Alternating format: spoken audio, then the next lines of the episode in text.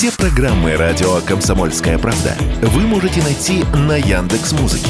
Ищите раздел вашей любимой передачи и подписывайтесь, чтобы не пропустить новый выпуск. Радио КП на Яндекс Музыке. Это удобно, просто и всегда интересно. Здоровый разговор. Всем привет, это «Здоровый разговор» в студии Мария Баченина. А вы тоже входите в 70% людей, которые заражаются зевотой? Я даже говорить о ней без зевка не могу. А вот почему так? Сложно, конечно, представить человека, который ни разу в жизни не зевал. При этом данная тема считается малоизученной. По сути, зевание – это часть дыхательного процесса, во время которого вдох осуществляется не через нос, а через рот. Пусковые механизмы зевоты люди пытались исследовать с древних времен. По мнению Гиппократа, в ходе этой функции организм очищался от загрязненного воздуха, что оказывало благотворное воздействие в период болезни. В настоящее время зевота интерпретируется скорее как рефлекторная реакция в ответ на ряд внешних факторов. При этом необходимо помнить, что не всегда зевота является совершенно безобидным признаком.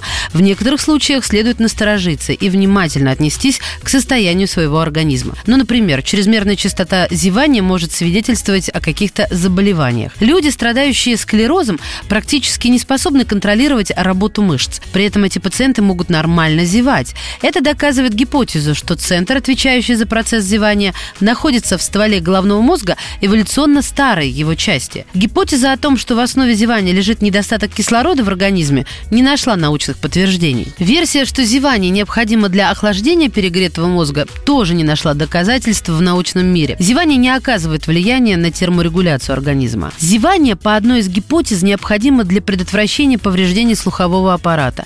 Ну, например, Например, в самолете зевок способствует выравниванию давления в ухе, из-за чего проходит ощущение заложенности. Однако на данный момент нет исследований, которые подтверждают, что частота зевания во время полета увеличивается, и при этом жевание и глотание справляются с чувством заложенности в ушах не хуже, чем зевота. Кстати, ребенок начинает зевать еще в утробе матери. Продолжительность зевоты в среднем составляет около 6 секунд. И да, зевота заразна. Человек начинает зевать, глядя на то, как это делают другие. Даже фото с изображением зевающего человека человека способно вызвать подобное действие. Исследования показали, что павианы подражают зевоте только в обществе особей, с которыми имеют близкие отношения.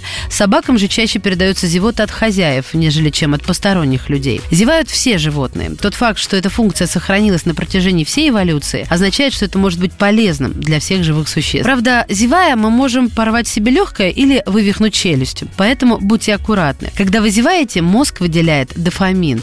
То есть зевота не просто без безопасна. Она может быть даже полезна для нашего психического здоровья. Мы, женщины, чаще заражаемся зевотой, нежели чем мужчины.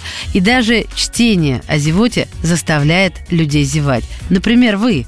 Да-да, вы. Сколько раз уже зевнули, а? Здоровый разговор.